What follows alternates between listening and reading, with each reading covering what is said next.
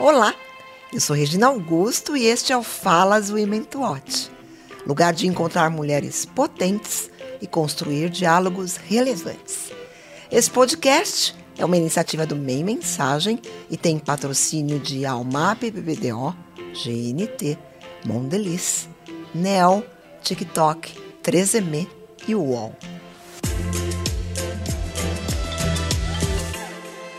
Isabela Venturosa é antropóloga, professora e facilitadora de grupos reflexivos com homens. Atualmente é doutoranda em antropologia social pela Unicamp e diretora-presidente da ONG Coletivo Feministas, Sexualidade e Saúde. Como pesquisadora, Isabela estuda a relação entre homens e os feminismos, inserindo na pauta o debate sobre as masculinidades. Isabela, é um prazer te receber aqui no Falas Women to Watch. Muito bem-vinda. Muito obrigada pelo convite, Regina. Estou muito feliz de te ver de novo e poder bater um papo. Pois é. Depois eu quero até contar para os nossos ouvintes como que a gente se conheceu e por que, que eu te convidei aqui. Mas antes, a gente sempre começa esse papo, é, que é uma conversa, né? Falando do, do nosso início, assim, né? Você nasceu em São Paulo, como que a Isabela era quando criança, adolescente? O que fez você se interessar pelos temas que hoje você é conhecida profissionalmente? Mas, na verdade, eu nasci em Osasco, aqui pertinho. E eu nasci, sou a caçula de três irmãos, tenho dois irmãos mais velhos, pai e mãe. É... E acho que isso tem muita relação mesmo com eu ter acabado, hoje eu vejo, indo pesquisar masculinidades porque sempre me relacionei muito com ela, sempre disputei, sempre conversei. Então, acho que me moldou muito ser essa filha caçula que era muito jogada pro feminino, vai usar rosa, vai fazer certas coisas e que rejeitava muito isso. Então, quando eu era criança, gostava muito de futebol, queria fazer tudo que os meus irmãos faziam. E isso era muito repreendido socialmente. Então, já via que gênero já era uma questão para mim desde muito molequinha. É, eu cresci em Jundiaí, no interior de São Paulo. Os meus pais migraram para lá, mas continuaram trabalhando por aqui. E eu fui fazer faculdade mais interior ainda, em Marília, Ciências Sociais, onde eu comecei pesquisando já desde muito cedo questões relacionadas à segurança pública e violência contra a mulher. E foi pesquisando violência contra a mulher que eu percebi que se falava muito pouco dos homens. Quem eram os caras que cometiam a violência e por quê? Como eles explicavam isso? Foi um pouco por aí. Bárbaro, é, acho que você fez um resumo incrível. assim. Eu também sou caçula, só que minha família é um pouquinho maior que a sua. Eu sou caçula de oito irmãos. Caramba! é muita coisa, é muita coisa. E eu cresci sem meu pai, assim. Então, a figura materna, para mim, ela é, é, é, Eu só tenho a referência do feminino, assim, muito forte. Assim. Uhum. Agora, é, em algum momento, é, você falou dessa questão do gênero, como que ele chegou para você ainda da Isabela é, criança, uhum. né? Mas em que momento que você percebeu que aquilo poderia ser uma opção para você estudar, vir a trabalhar, enfim? Teve uma virada ali, já na adolescência? Como que foi essa escolha, assim? Ou, ou né, os fatores que levaram essas decisões grandes nunca é uma coisa só, é sim, uma conjunção. Né? Eu acho que elas foram muito. É, aconteceram muito cedo, porque já na adolescência eu ia super mal na escola, assim, matemática, física, química, etc. E me interessava muito por ciências humanas. Só que me interessava ainda mais por me meter na biblioteca pública. Minha mãe, a gente tinha uma certa rotina dela ir para o centro espírita e me deixar na biblioteca pública da cidade. E já adolescente eu já ficava pesquisando coisas sobre feminismo, lendo Simone de Beauvoir, o, o segundo sexo, é, me perguntando e tentando rastrear essas coisas. Então, para mim, esses debates já e eu me sentia muito solitária, né? Eu tenho vou fazer 33 anos. Quando eu estava na escola, não era esse boom que tem agora de coletivo feminista na escola e eu fiz ensino médio ali na, nos anos 2000, né? É, não tinham essas conversas como tem hoje. Então, eu ficava um pouco sozinha, pensando. É claro que tinha outras meninas na cidade que também pensavam sobre isso, mas a gente não tinha um lugar de encontro. Então eu vejo que eu já me interessava por isso, mas quando eu pensei em ciências sociais, eu queria pesquisar um outro tema virei vegetariana com 16 anos queria pesquisar sobre segurança alimentar. Hum. Falei, vou trabalhar com segurança alimentar, fazer ciências sociais, o que não foi o que aconteceu. Eu entrei na universidade, é, meu pai estava desempregado, não tinha renda e eu consegui uma bolsa é, de apoio estudantil, eu fiz o NESP, e caí no colo de um professor que estudava segurança pública. E foi por isso que eu fui parar nesse tema. Eu fiz iniciação científica desde o meu primeiro ano. Então a pesquisa já foi apontada para mim como um campo ali, o que não é muito comum para todo mundo das ciências sociais. As pessoas vão fazendo a graduação e fazem pesquisa mais tarde. Eu me moldei fazendo pesquisa muito cedo. E aí começou com esse olhar para a segurança pública e eu tinha muita vontade de trabalhar com questões relativas a as mulheres, o que mais tarde fui perceber que não era exatamente as mulheres. Era a desigualdade, era relações de gênero, por que, que fixam tanto a gente em um lugar ou no outro, né? É, nisso, meu orientador foi me dando mais espaço para desenvolver uma pesquisa que fosse minha e não dele, né? Porque na época a gente pensava sobre segurança pública, violência policial e é, boas práticas em segurança pública. E aí eu fui pensar as, as violências contra as mulheres, só que via que a gente tinha uma um campo de pesquisa muito forte no Brasil sobre isso. A gente tem uma tradição grande no Brasil sobre as redes de proteção, delegacia de defesa da mulher, juizado, a implementação delas e com as vítimas, as mulheres que denunciam ou que sofrem violência. Mas a gente não falava do homem. E daí eu ficava pensando, nossa, tem uma lacuna aqui. Foi um pouco por aí que eu fui pensando no gênero. Mas já no primeiro ano de faculdade, eu lembro que uma professora de sociologia com quem eu falo até hoje é, deu um livro que é um que é um clássico para a gente nas ciências sociais, que é o Suicídio, do Emily Durkheim. Sim. E aí Pai tem da sociologia. Né? Exatamente, tem um capítulo que fala sobre como as mulheres é, são menos desenvolvidas e por isso se suicidam mais, porque elas não se questionam tanto quanto os homens. É, e aí eu, naquele primeiro trabalho da faculdade, já fui falar, não, isso aqui e tal, não sei o que lá, e contrapor o autor. E, então, já estava ali, né? Já estava muito querendo, sedenta por isso.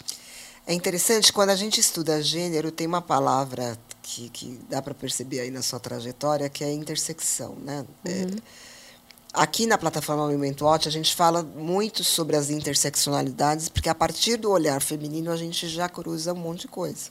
Né? Sim. Nós somos mulheres negras de peles claras, a gente já tem aí um recorte, uma sobreposição de marcadores sociais que fazem com que a gente já olhe para as coisas e a gente é atravessado Totalmente. de uma forma muito diferente, né?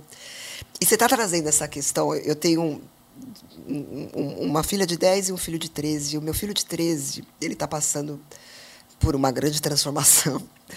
E eu tento, é, é muito difícil, assim, é um, é um desafio, porque, porque as meninas, né, por tudo que, que o movimento feminista tem feito nos últimos anos. Sim.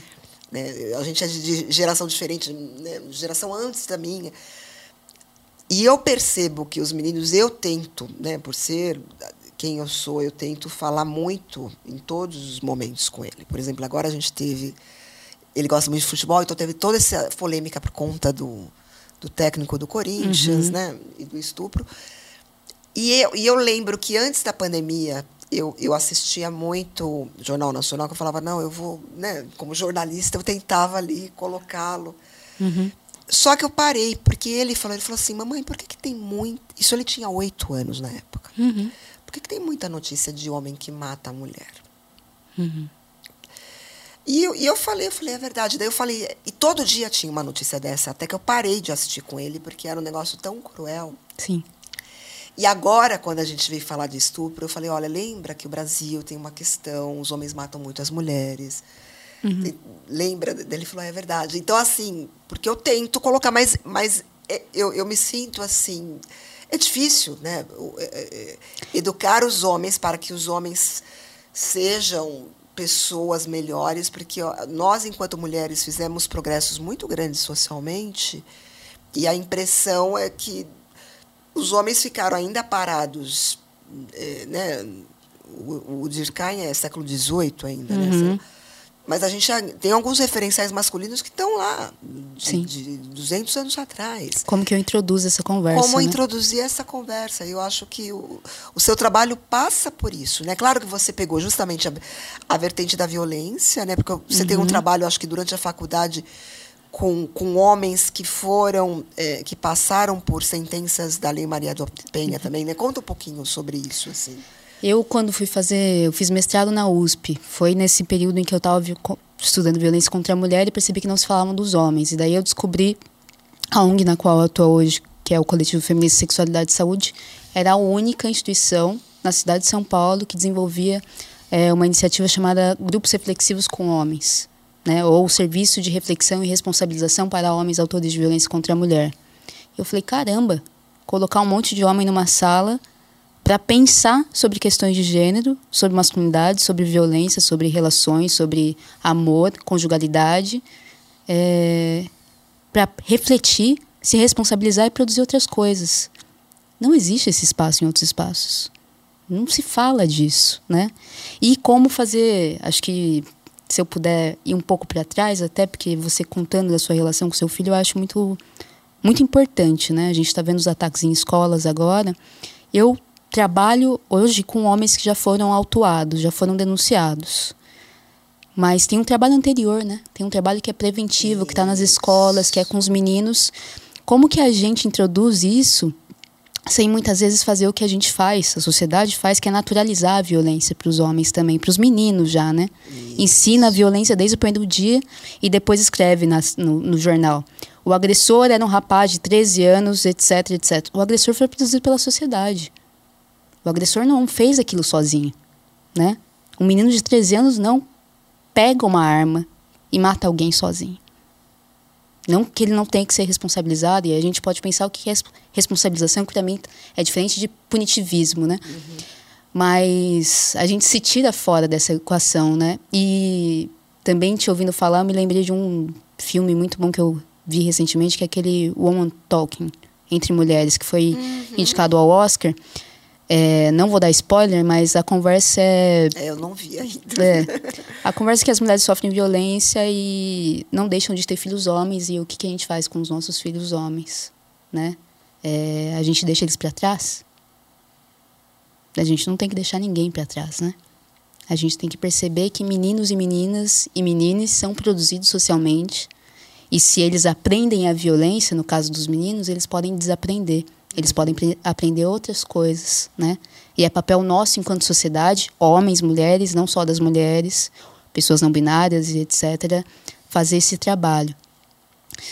Bom, acho que é um pouco por aí. Eu fui trabalhar com Quando os homens. Quando você trabalha com esses homens que são autuados pela Lei Maria da Penha, eles vão voluntariamente para esses grupos ou faz parte ali do que eles têm a cumprir, fazer parte desse programa? A gente tem duas situações. Uma primeira que é um encaminhamento judicial. O homem já foi autuado, é, hoje em dia já foi sentenciado e o grupo é como uma medida alternativa. Uhum. Então, esse homem é sentenciado a passar é, quatro, de quatro a seis meses conosco, participando dessas, desses grupos reflexivos que acontecem semanalmente. Mas a gente tem também um outro fenômeno que é a busca espontânea. Esse homem não foi denunciado. É, eu acho que esse talvez seja o mais interessante. É, são dois estágios na, diferentes. Não? Na verdade, eu acho que se liga um pouco à conversa que a gente estava tendo no, é. no, começo sobre mulheres Falta, negras de pele clara. É. Os homens que chegam por busca espontânea, muitas vezes são homens de classe média, brancos, que também podem ter cometido violência nas suas relações, mas não foram denunciados e não foram institucionalizados. Uhum. Os homens que a gente recebe que já foi judicializado são homens de diferentes classes, homens que não estão tão atentos a essas discussões sobre masculinidade tóxica, etc. São homens menos classe média universitária.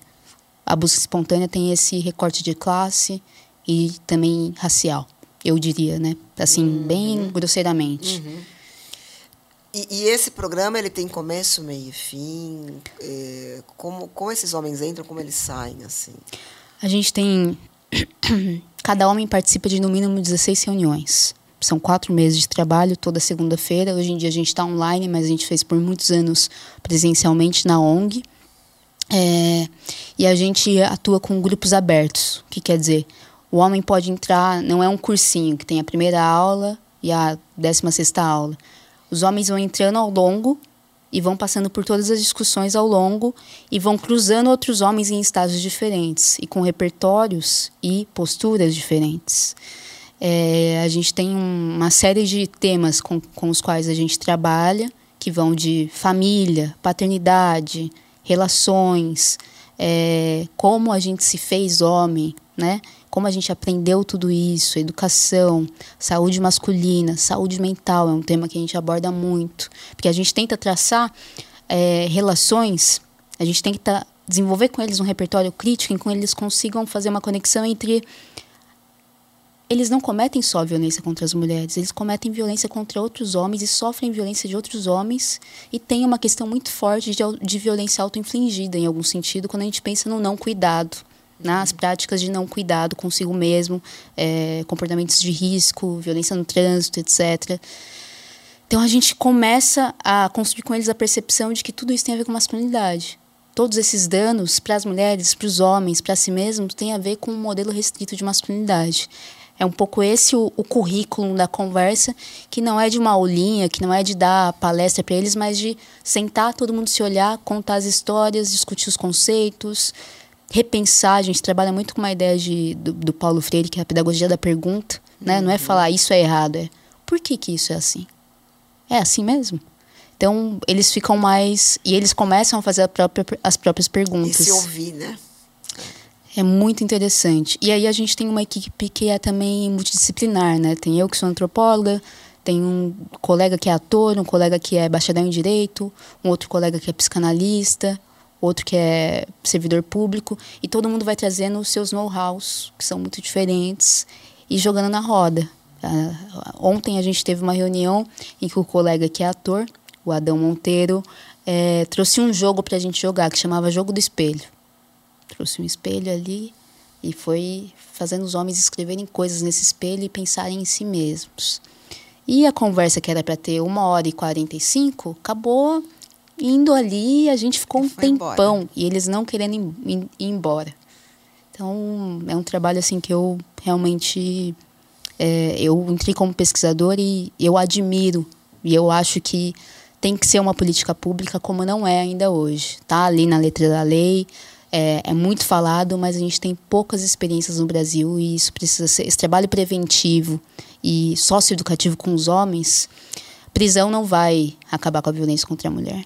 É, exatamente. Enquanto eu estava te ouvindo, eu me lembrei é, de quando a gente se conheceu recentemente, né? A gente teve o, Summit do Women to Watch e, e, e, a Isabela participou de um dos painéis que foi incrível, que é o painel justamente sobre o papel dos homens então ela estava junto com outros três homens no painel. E era visivelmente que os homens estavam desconfortáveis no, no, no, evento sobre mulheres. E que bom, né? Mas foi muito bom. E eu me lembro de uma fala sua, enquanto eu estava te ouvindo agora, nessa última resposta, que eu, eu, inclusive, tenho adotado ela e te dou crédito, tá? Mas você falou assim, a gente, a gente tem falado muito sobre lugar de fala e a gente fala pouco sobre lugar de escuta, né? Porque esse é o exercício, né? Eu acho que veio muita coisa, todo mundo tem muita opinião, todo mundo fala muito. Né? As redes sociais amplificaram isso, mas parar para, para, para se ouvir, para ouvir o outro, esses, esses espaços quase não existem mais, né? Sim, sim. Então, foi exatamente uma coisa que a gente falou também muito ontem, sobre como a gente aprende com a escuta. E como a escuta também, tem uma amiga minha que costuma falar, usando um conceito de um autor, sobre como a gente é como uma caixa de ressonância, né? A gente ouve o outro e o que ele fala ressoa na gente. A gente não passa não afetado pela fala do outro. E a gente tá, tem que estar tá aberto para isso ressoar também, né? Então eu acho que a escuta é um grande aprendizado e acho que a maior parte a gente não é ensinado a escutar, né? A gente é ensinado a passar por cima do outro. É, então, acho que é um, uma coisa muito importante. E ainda acho que para a sociedade que a gente vive hoje, que tem tantas desigualdades e conflitos raciais, de classe, é, de gênero, de sexualidade, é, para a gente reconstruir uma sociedade, eu acho que só pelo caminho da escuta, porque perspectivas que são distintas das nossas, por exemplo, uma pessoa branca que não passa pelo mundo como uma pessoa negra, precisa ouvir sobre as experiências das pessoas negras, porque ela não tem o mesmo lugar no mundo para observar a realidade e perceber certas coisas. Isso não quer dizer que ela não pode aprender sobre essas coisas e também compartilhar desses aprendizados. Mas se a gente não ouvir para saber como o outro se sente pelo que ele passa, a gente não vai saber. É fundamental. Uh, quando você fala de masculinidades, é, eu queria que você explorasse um pouquinho mais isso. Né? A gente tem é, avançado muito nas discussões, né? o movimento feminista, os vários movimentos feministas, primeiro as feministas brancas, depois o movimento feminista negro, acho que fez grandes avanços também. É, é, né, de ocupação de espaço, a gente ainda está caminhando, temos muito espaço ainda a caminhar, mas, mas, mas a impressão é que o, o espaço masculino e as discussões em torno do masculino, elas ou elas eram né, a, a, a, a norma, é, e, e pouco se falou sobre isso, até porque se a gente olha as referências acadêmicas todas, elas são masculinas, os autores. Uhum, uhum. Né? Se você for Grécia, se for mais para trás ainda, é, uhum. são tu, é tudo masculino mesmo. Né? Uhum. Então, o masculino é como se fosse o, o, o posto colocado e agora a gente está inserindo novas camadas. Mas como essas novas camadas trouxeram novas, novos questionamentos, como que os masculinos ficaram nesse uhum. contexto? Assim? Na verdade, sabe uma coisa interessante é que é, as feministas negras são visionárias na discussão sobre masculinidades. As feministas brancas, por muito tempo, foram muito refratárias a falar de homem e falar com o homem. Sim. E as mulheres negras, não só feministas, mas de um mulherismo, que é outra tradição, né? É, lá atrás já estavam falando, se a gente quer fazer uma revolução na sociedade, a gente não faz sozinha, né? A gente faz com os homens que também são e aí estavam em uma parceria com os homens negros que também são vitimados é, pelo racismo, né? Então já estavam é, escritoras como Bell Hooks, como Angela Davis, já estavam na década de 80 falando sobre como é preciso trabalhar e fazer a revolução com os homens. É, então, para mim, é assim, Ninguém inventou a roda, porque a gente fala que os estudos de masculinidades é, foram criados é, ali perto de, dos anos 80, 90, e muitas vezes cita uma autora chamada Ryan Connell, e fala sobre como essa conversa ficou mais forte a partir da década de 90, em organizações não governamentais, toda uma movimentação no globo que trouxe essa conversa para o debate no campo acadêmico. Mas Bell Hooks já estava nos anos 80 escrevendo ali sobre os homens, tendo é, capítulos de livros falando de homem, falando sobre como era necessário transformar com os homens. Então, para mim, tem uma, uma coisa até da gente deixar isso evidenciado, né? Essa conversa sobre masculinidades que eu vejo hoje, que tem, às vezes, uma, um, um contexto muito branco, classe média. Na verdade, a galera estava falando disso lá atrás, quando estava sendo morto pela polícia, quando estava sendo mães falando da luta por terem os filhos vivos, né? É... E aí a coisa da interseccionalidade que a gente estava discutindo ali no início, né? Como é que eu penso sobre essas questões. Hoje a gente tem. Eu trabalho com isso há cerca de 10 anos. Eu percebi um, um movimento muito grande. Porque quando eu comecei a estudar, ali em 2013, não se falava de masculinidade tóxica. Eu não uso esse termo, na verdade, mas acho que a gente nem tem muito tempo para falar sobre isso Sim. hoje. Mas, mas, virou um. Mas virou um grande. É. Uma pílula pop para falar de homem. O que não deixa de ser uma coisa boa, porque as pessoas começam a falar, né? Isso. Mas às vezes eu acho uma coisa muito rasa e generalista, e isso deixa de. Né? O que é masculinidade tóxica? É ser morto pela polícia? Pois é. Mas eu percebi que antes uma conversa que a gente fazia só na academia, e muito pouco, é muito minoritário falar de homens, relações de gênero e homens dentro dos estudos de gênero. Uhum. É, a partir dos anos 2015, por aí, começou a ser uma coisa que você vê no encontro com Fátima Bernardes, você vê no Isso. podcast, você vê é, caras criando grupos reflexivos a, a, autonomamente, não por medida judicial, roda de conversa, foi virando uma coisa popular eu percebo que isso tem a ver com várias outras movimentações e pressões feministas. As mulheres, o feminismo ficou tão. É, o feminismo jovem na internet ficou tão popular que isso foi quase um. Precisa falar, vocês precisam fazer alguma coisa. A gente está fazendo muita coisa, vocês homens têm que se virar agora. E aí teve uma campanha da ONU Mulheres. Não sei se você se recorda que tem aquele vídeo da Hermione Granger, como que é o nome dela? Emma Watson, que era embaixadora. Isso. Que tinha aquela campanha He for She. He for She, exatamente. Que a gente até problematiza no Brasil, porque não é eles por elas, é eles com elas. A gente não quer ninguém por ninguém. Uhum. É, e daí teve um outro documentário que chama The Mask You Live In, A Máscara em que Você Vive, que também ficou muito popular. Aí teve um, teve, foram tendo outros documentários, outras conversas, e isso se ampliou. E hoje a gente fala mais disso no cotidiano.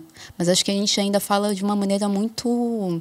Que às vezes até me incomoda, assim, porque vai num, numa via muito neoliberal, muito individualista. Acho que começam a se vender um monte de coisa, retiros, workshops, é, e vira só um produto. Toma aqui sua masculinidade saudável, sua masculinidade positiva e a revolução mesmo, com justiça social, interseccional, pensando em outras masculinidades, não só as de classe média branca, ficam para trás, parece. A gente não está falando de encarceramento, a gente não está falando de população de rua, que tem a maioria são homens, a gente não está falando de abuso de álcool e drogas, que também, quem são os principais usuários de CAPS, AD, né? Os Centros de Atenção Psicossocial, uhum. tudo isso tem marcação de...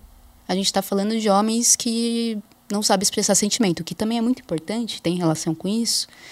Mas a gente tem outros problemas que tem outros marcadores que são raciais e de classe, deficiência, geração, que precisam também ser observados. Senão a gente faz uma conversa que só vai agradar e beneficiar alguns. E daí. Não, é, é, é muito ampla essa discussão, né? E você, você, o seu trabalho vem de um lugar que você está observando a base da sociedade ali, né? É, é na hora que você fala exatamente a, população carcerária brasileira proporcionalmente ao tamanho do Brasil é completamente acima da média, assim, né? E a gente vive num país com, com alto índice de violência, ou seja, não, alguma coisa errada está acontecendo. Agora, eu sei que você vem da academia e vem da pesquisa, Isabela, mas eu acho que a, a, os, a, os, o seu o, o, seu ponto de observação ele se aplica a, qualquer ambiente, né? Quando a gente fala de mundo corporativo e dos espaços de poder de uma forma geral, eles ainda são ocupados por homens. Aí a gente está falando de homens né, né, você, tem, você tem essa vivência né, com, com os homens é, que que são autuados por violência e estão lá numa ponta. Então, a gente está falando da, da, outra ponta da pirâmide. E, e, e, esta, esta ocupação de espaço pelas mulheres, né? as mulheres, seja mulheres alcançando espaços em lideranças, claro que é uma luta das próprias mulheres, mas ela só vai ser, é, é, de fato, é, acelerada se homens também estiverem dispostos a, a compartilhar esses lugares com outras pessoas diferentes deles. Né? Abrir espaço.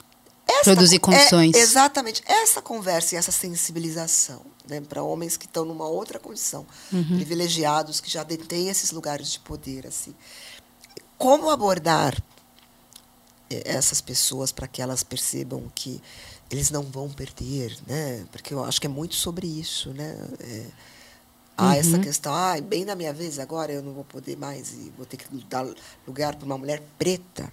Uhum. Eu acho que a discussão, a gente está tendo uma discussão do, de STF até sobre isso. Né? Eu acho uhum. que todos os grandes espaços de poder, né? É, o que que você acha que a gente, como que a gente pode né, fazer uma reflexão sobre isso? Acho que você tocou numa uma questão muito importante, porque de fato é claro que quem está abaixo na pirâmide nunca é, é super importante a movimentação, mas quem está acima, tomando as decisões, não se mexe, a transformação é muito mais lenta, né? E acho que tem uma palavra importante que é responsabilização, né? Como é, equidade de gênero, equidade racial não devem ser pautas ou responsabilidade apenas de mulheres ou de pessoas negras. A gente trazer para si a responsabilidade independente do nosso gênero, independente da nossa raça. Eu acho que é um pouco a abordagem, eu diria, é trazer para esses líderes que eles também são responsáveis por produzir corporações mais equânimes, né? E indo para um lugar mais é, no fim do dia, se você tem um lugar mais equânime, ele também é mais produtivo, né? Ele também é mais é, benéfico para diria, para o sistema capitalista.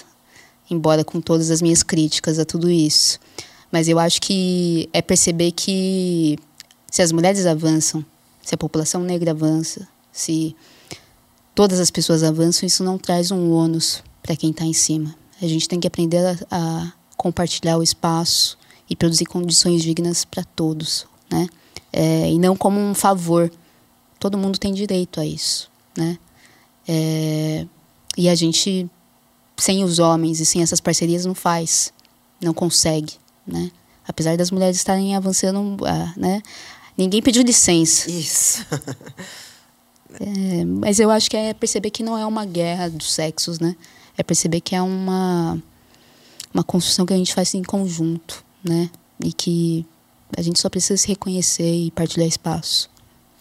Você é muito jovem, né? E, e, e eu acho que é, eu vejo que a gente está ainda numa caminhada. Fizemos avanços, mas mas ela a gente precisa ainda correr muito essa estrada. Como que você olha assim num futuro breve essa essa jornada assim de, de, de das mulheres participando mais e e, e, e, junto com os homens transformando essa realidade eu acho que eu fico pensando muito nessa questão que a gente abordou no início da interseccionalidade do desafio que é homens e mulheres terem consciência de que a questão nunca é meramente de gênero então, a gente vai trabalhando essas questões e percebe, se percebe, peraí, só tem uma mulher negra nesse grupo focal. Por que, que só tem uma mulher negra? Né? Onde estão as pessoas com deficiência? Elas existem. Por que elas não estão participando desse espaço? A gente vai percebendo que a luta é interseccional. Se não for, não é. Né? Uhum. Não pode ser, não é possível. Às vezes a gente avança, né? Avançaram nas pautas de mulheres. Temos mais mulheres no quadro de gerência, etc. Mas todas as mulheres são brancas. Então não dá para fazer a discussão só de uma perspectiva de gênero. Uhum. Ela é necessária, é, mas ela não pode ser trabalhar sozinha. E a outra questão que me provoca muito é uma questão de olhar mais para as juventudes, porque a gente percebe que as coisas já degringolam lá no início, né? Então, acho que um trabalho para a gente enquanto sociedade, até para é, a iniciativa privada, é um trabalho voltado para as juventudes, possibilitar mundo, possibilitar uma sociedade mais justa, mais equânime, é, para que essa juventude não colha tudo aquilo que a gente está fazendo de errado, né?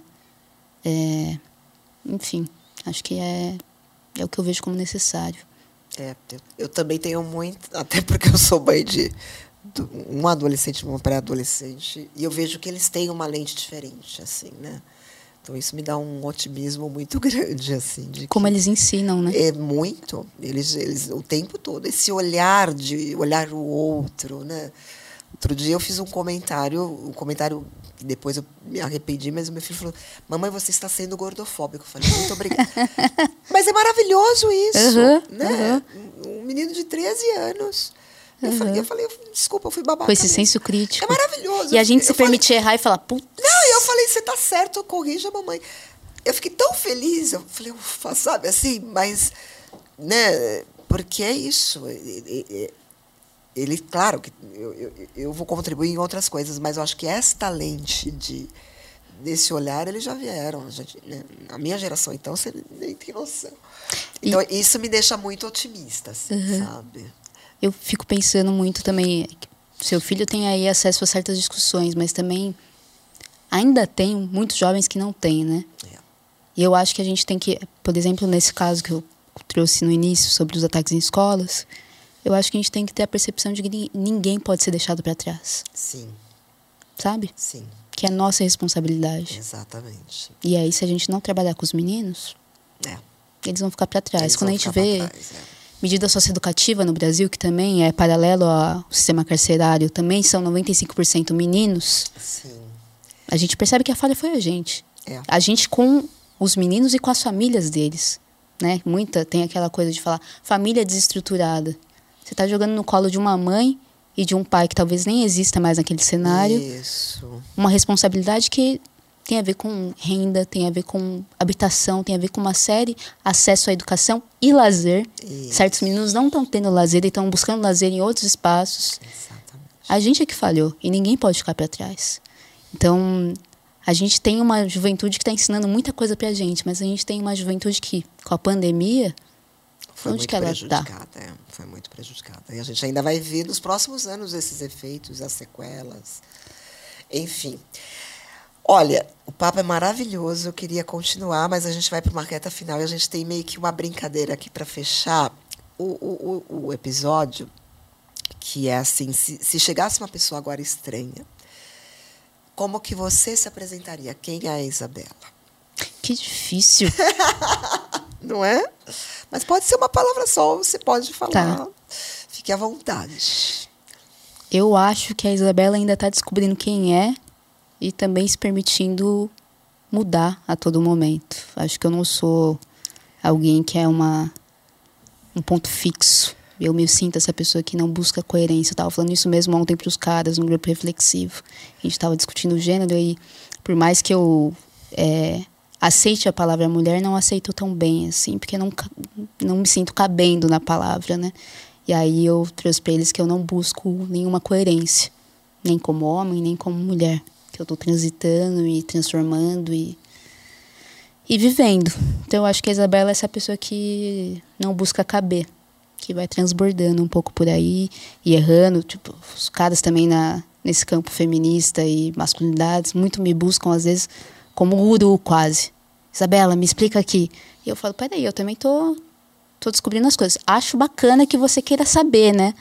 E respeite, reconheça o meu lugar também.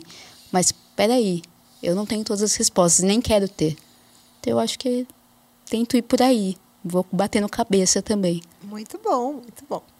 E para fechar, é, é, é, é um, é um jogo assim, é tipo um ping-pong. Eu falo uma palavra, você fala o que vem à, à cabeça. Um propósito, Justiça social. um acerto, Não ter certeza de nada. um erro, Ser um pouco teimosa em algumas coisas. uma certeza, Que tudo isso aqui vale. uma paixão, Caramba. Minha família, minha família estendida, que são também meus amigos. e para finalizar, um conselho. Acho que é se permita escutar e e não esqueça que a gente só existe uns com os outros, né? Que a gente não é ninguém sozinho. Se a gente avançar junto, a gente avança mais. Maravilhoso, Isabela. Eu estou muito feliz com esse papo. Uhum. Parabéns pelo seu trabalho. É muito inspirador, é muito lindo, assim. Obrigada, Regina. Se você quiser deixar uma mensagem final para a gente fechar, mas eu estou super satisfeita. Massa. Não, acho que é isso. Vamos junto. Estou nas redes sociais, falo muita abobrinha por aí. É, quem quiser seguir a gente é no Instagram é coletivo underline feminista e é fácil me achar. Muito obrigada, Isabela. Até Obrigada a a você. Obrigadão, Regina.